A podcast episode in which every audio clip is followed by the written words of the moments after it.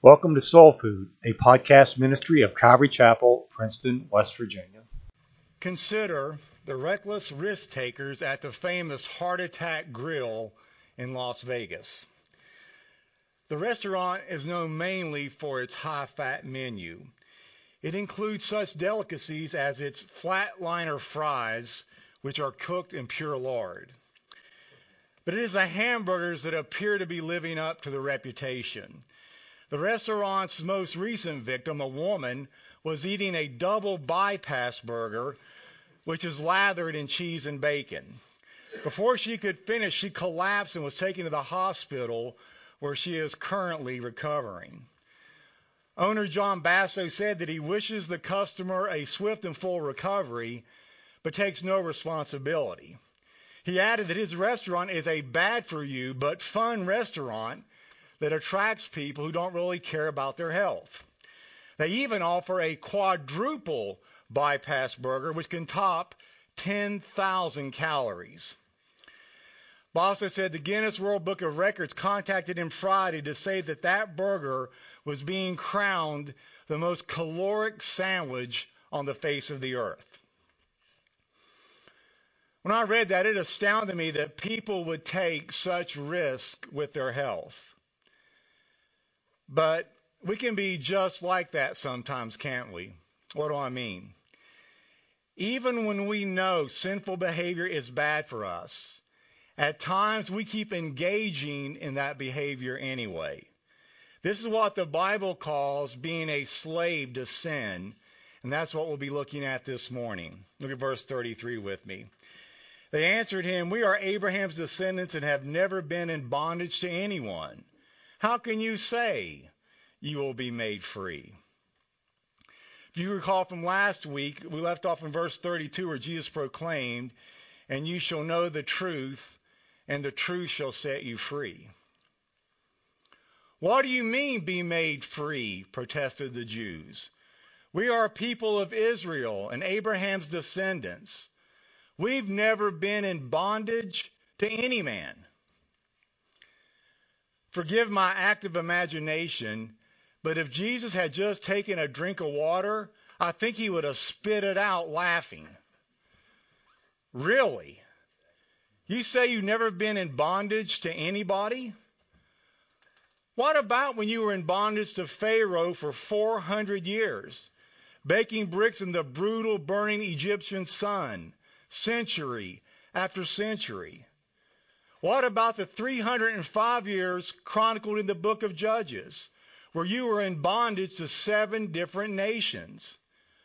What about the year 722 BC when the Assyrians, a people so cruel that merely upon hearing they were coming, many nations would commit mass suicide? Remember? They used fish hooks in the mouth of your forefathers to lead them captive to Assyria. What about the Babylonians, who in 586 BC destroyed not only the temple, but the entire city of Jerusalem? What about the fact that even as you speak these words, you are in submission to Rome right now? But you're right. Other than that, you guys are the paragon of what freedom is. Now, this was all patently ridiculous, of course. Yet they said we have always been free. Truly, their rejection of Jesus rendered these scribes and Pharisees incapable of both viewing their history correctly and discerning their situation presently. And that is the danger of bondage. What I mean is, we can be shackled and still convince ourselves that we are free. How come? Because very often it can take a long time for the results of bondage to be realized. I like to refer to a sermon that I preached back in 2015 concerning the life of Samson.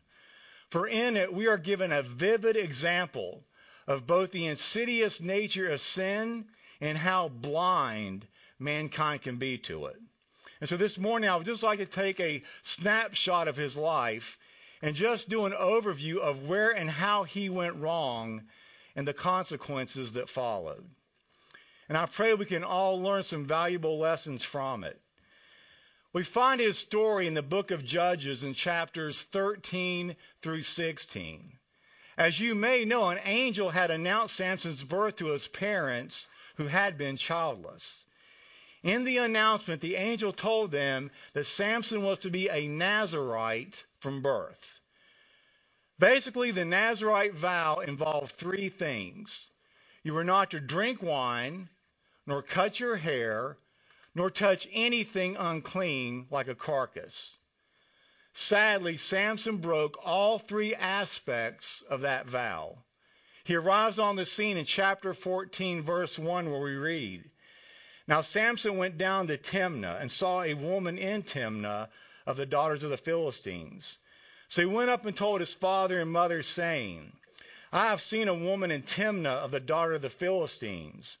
Now therefore get her for me as a wife. We can be sure that Samson's parents had taught him from childhood that God had separated and chosen him to be a Nazarite all of his days. So Samson knows he has no business strolling down into the enemy's territory. It doesn't matter how pretty the women are. He knows he is not to be unequally yoked with anyone from a pagan background. But he blows right by the first warning sign. If you take notes, I would write down two words from verse 1, and those are the words went down.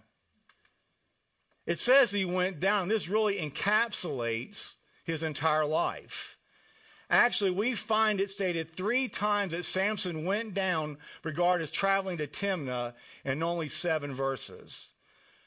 The spiritual implication should be obvious. Samson's moral and spiritual pathway was going down just as was his geographic pathway. Samson had wandered four miles into the enemy's territory where he was captivated by a Philistine woman. The point is, he was careless. He may not have gone down there looking for a woman, but he was certainly looking while he was down there. He put himself within temptation's reach, and that is something we all need to be careful about. Samson's first words were telling indeed. The first thing we hear out of Samson's mouth is, I have seen a woman. That phrase is Samson's biggest problem in a nutshell. Well, the problems continue in verse 5. So Samson went down to Timnah with his father and mother and came to the vineyards of Timnah. Now, to his surprise, a young lion came roaring against him, and the Spirit of the Lord came mightily upon him. And he tore the line apart as one would have torn a young goat, though he had nothing in his hand. But he did not tell his father or mother what he had done. When Samson and his parents went down to Timnah to make arrangements for the marriage, it appears that Samson left the main road and went on a detour into the vineyards. It was here that the lion attacked him. As believers, we all have to be very careful about any detours that we take off the straight and the narrow way if we are not being led by the Spirit, what may seem like an innocent detour may bring us into terrible danger. Samson was a Nazarite, and one of the precepts of the Nazarite was to stay away from the fruit of the vine. Now, if the fruit of the vine is off limits, then it would only seem wise to just stay out of the vineyards. There's an old saying that goes, if you journey through the vineyards, you'll eventually eat the grapes. 1 Peter 5 8 says that Satan is a roaring lion, seeking whom he may devour. Here, in such a place where he shouldn't have been, Samson comes face to face with such a lion. Now we reach chapter 16, and it gets progressively worse. The next verse says, Now Samson went to Gaza and saw a harlot there and went into her. Chapter 16 begins with an ominous sign. One day Samson went to Gaza where he saw a prostitute, and so he went in to spend the night with her. Once again, the lust of the eyes and the lust of the flesh combined to grip Samson and make him a slave to its passions.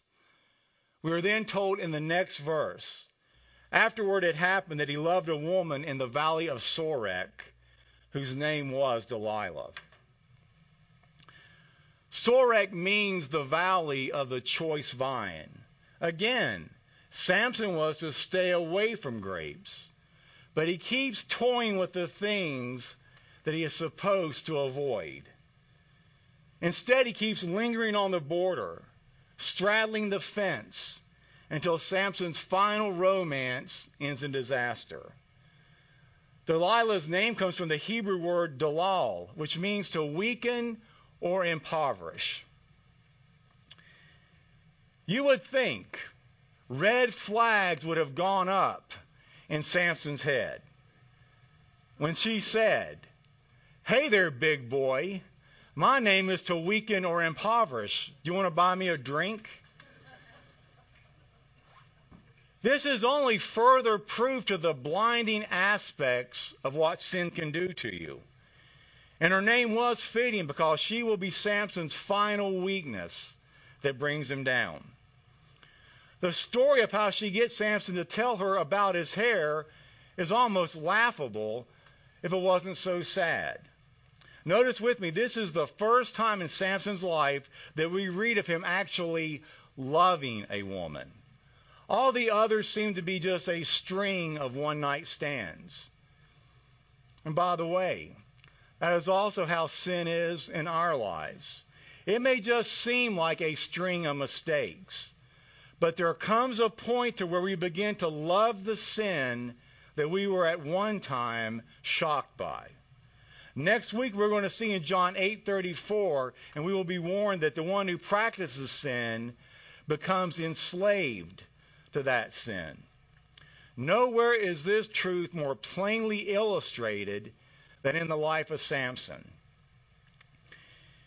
It's saying that if we consistently and habitually entertain and engage in sinful behavior, there comes a time when, like a callus, we become hard and unfeeling.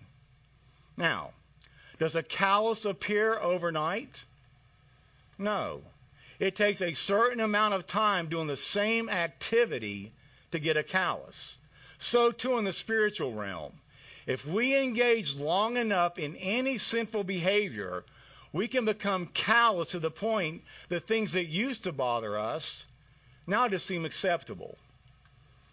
But we find that Delilah was the first individual with whom Samson created a relationship that made him vulnerable.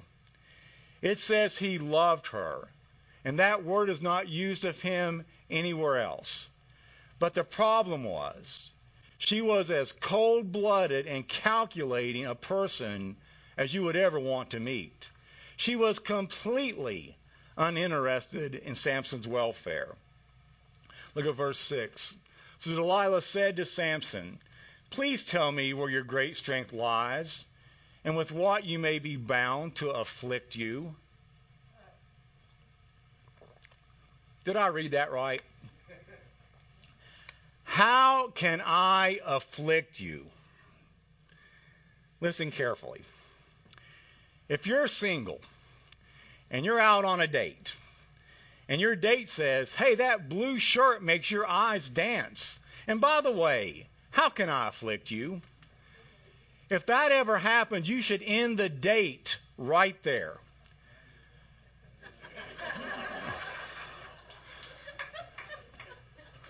I'll be doing the comedy, thank you.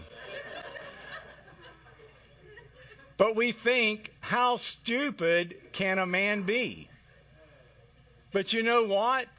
He's not stupid, he's blind. Really, truth be told, Samson was blind a long time before the Philistines ever put out his eyes.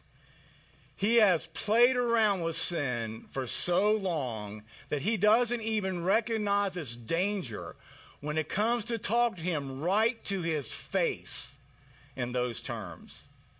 Verse 7 tells us, And Samson said to her, If they bind me with seven fresh bowstrings, yet not dried, then I shall become weak and be like any other man.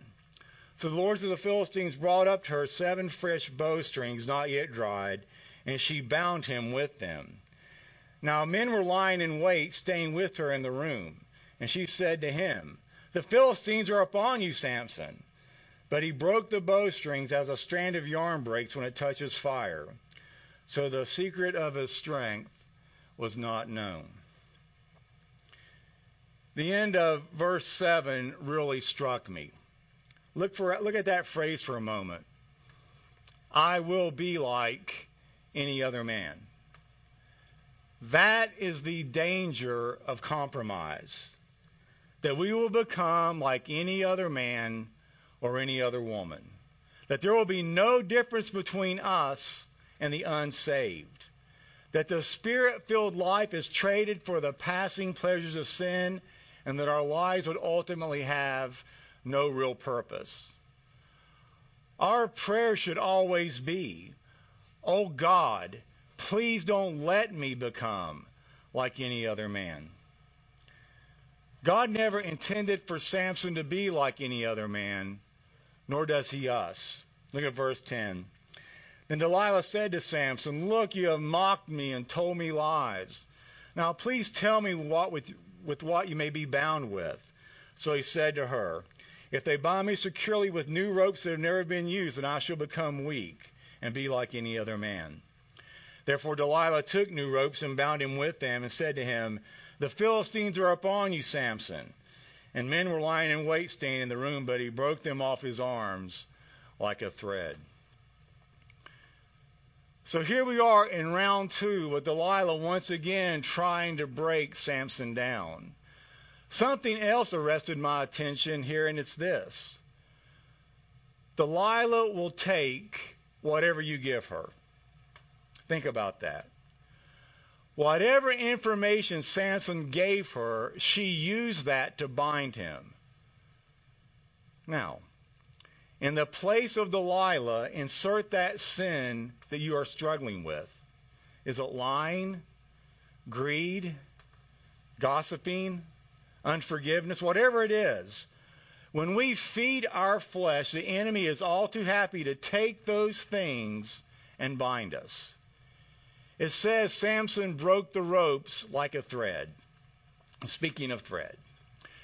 Imagine I have a spool of thread and I ask you to wrap it around my wrist one time and then tie a knot in it. I will then attempt to break that single strand of thread. Would that be a problem? For someone as buff as me, of course not. You're thinking buff, more like buffet. How about two strands. A little more difficult, but no problem. Five strands, 10 strands, 50 strands. But at a certain point, one more wrap of that thread will be the one that has me in bondage. That is how sin operates. It may not seem like a big deal, but the more times we allow it to wrap itself around us, the harder it is to break free. And there will come a point when that sin will have us in bondage. Look at verse 13. Delilah said to Samson, Until now you have mocked me and told me lies. Tell me with what you may be bound with. And he said to her, If you weave the seven locks of my head into the web of the loom. So she wove it tightly with the batten of the loom and said to him, The Philistines are upon you, Samson. But he awoke from his sleep and pulled out the batten and the web from the loom. Then she said to him, How can you say I love you when your heart is not with me? You have mocked me these three times and have not told me where your great strength lies. And it came to pass when she pestered him daily with her words and pressed him, so that his soul was vexed to death. Uh oh.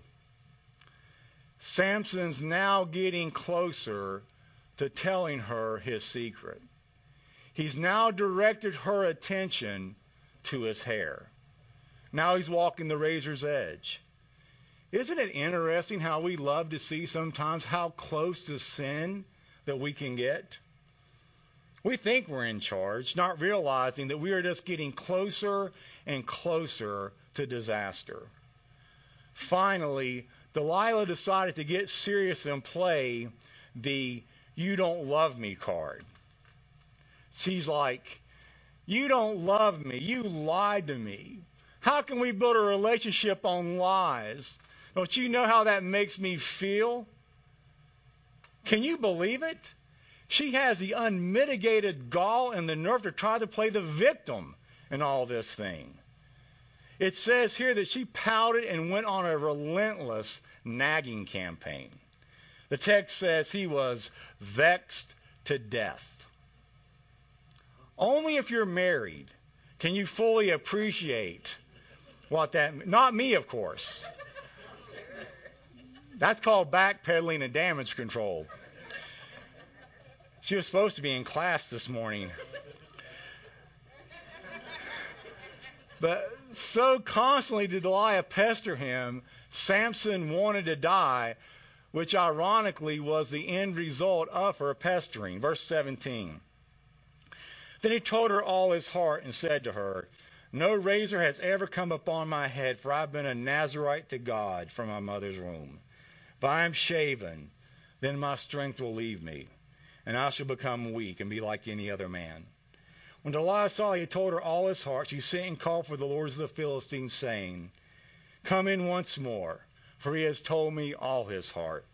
So the lords of the Philistines came up to her and brought the money in their hand. You know what I think? I believe what was happening in Samson's mind is the same thing that can happen in ours. You see, God had told him that as a Nazarite, he must not touch grapes, touch anything dead, or cut his hair. But he did touch grapes, and nothing happened. Later, he touched a dead carcass. Nothing happened. So maybe, just maybe, he thought to himself, even if I do cut my hair, I bet nothing will happen. I think he's taking a calculated risk here. Maybe we've done the same thing. We may also think maybe the Bible isn't really as strict as it sounds on this one point. Maybe it won't really matter if I compromise a little here and a little there. After all, I've been doing it and nothing has happened yet. Perhaps I am the exception to the rule. Maybe I'll just keep getting by with it and it's really okay. But it's not. And we won't because it doesn't work that way.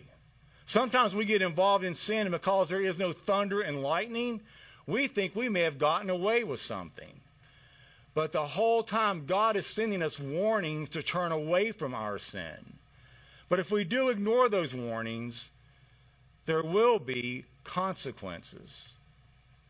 So imagine with me Samson swooning on Delilah's couch, drunk on the wine, perfume, and soft lights. He's thinking she's probably putting on something more comfortable. She's thinking, I know I put those scissors in here somewhere. Someone once said, Stop flirting with sin or it may kiss you back. Now we see as she lulls him, she then torments him. And that is exactly how Satan will work in our lives. First, he will lull us into sin, ensuring us that it's not all that bad. Then, after the sin is committed, he'll turn up the heat and begin to torment us for our lack of faith and disloyalty to God. Verse 20 is regarded as one of the saddest verses in all the Scripture. It says, But he did not know that the Lord had departed from him. His other vows had long been broken. And when the last fragment of his commitment to God was stripped away from him, his divinely appointed strength was gone.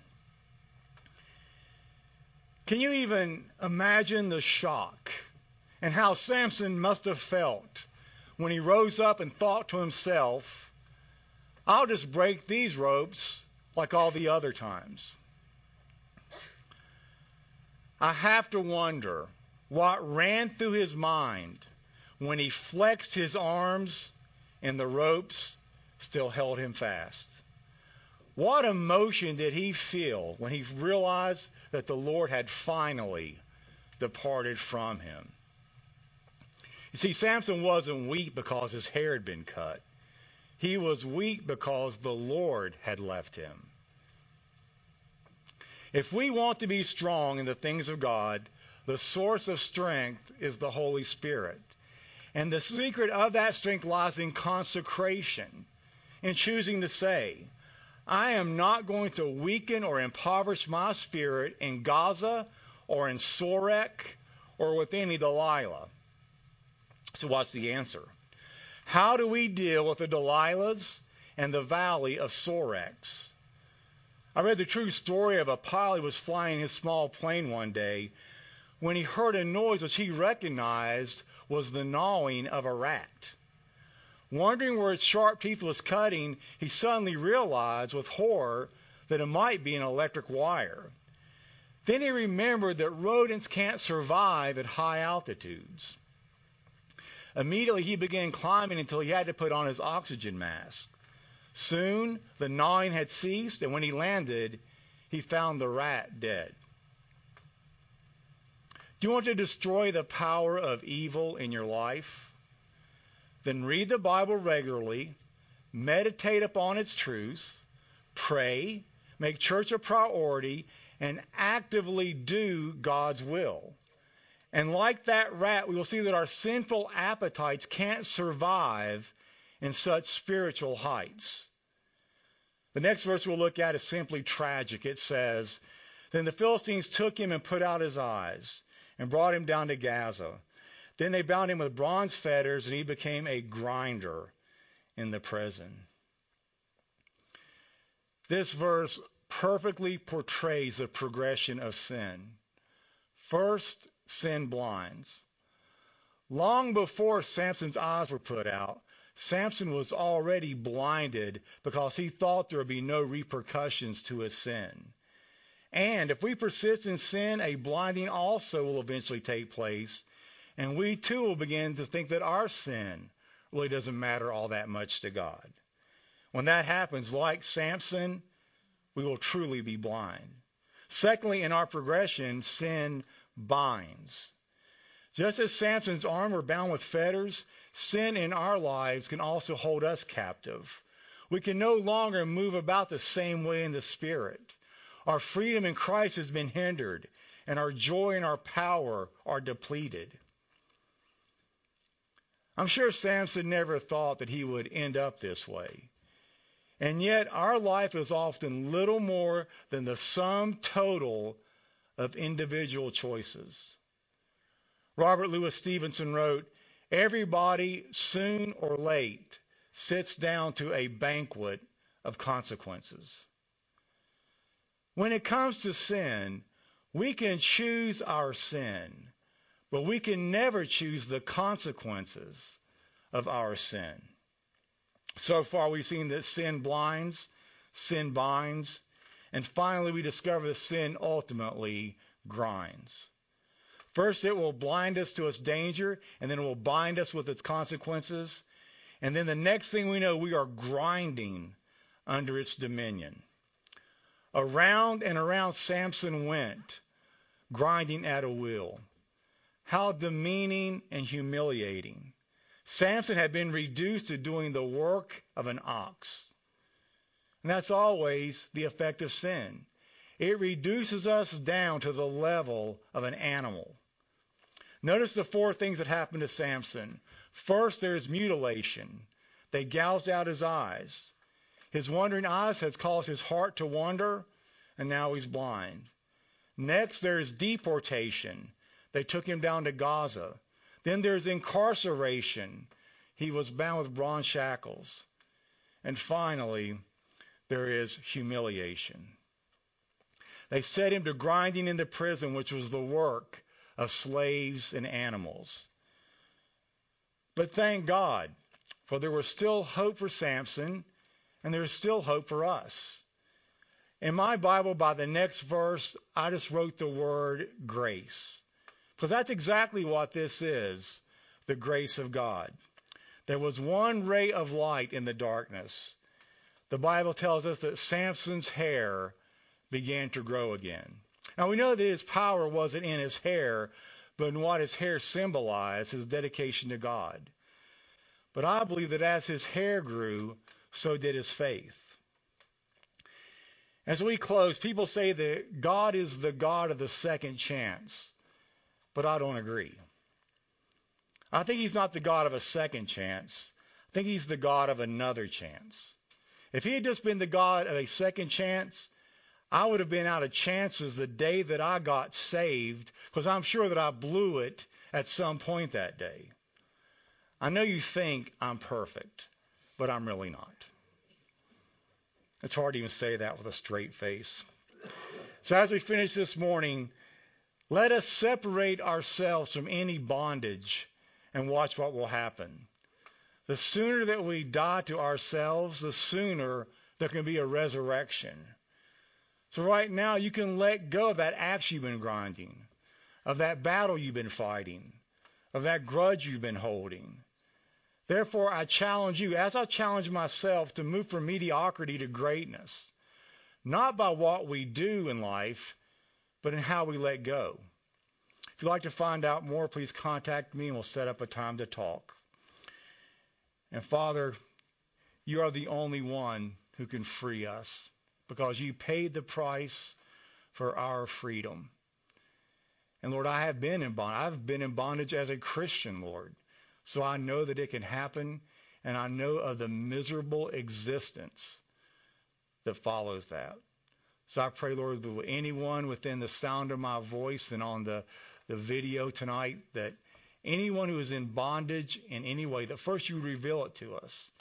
Secondly, you would make us hate that bondage. And then thirdly, that you would free us and give us liberty, for in you there is liberty. We ask these things in Christ's name. Amen. Thank you. Being the first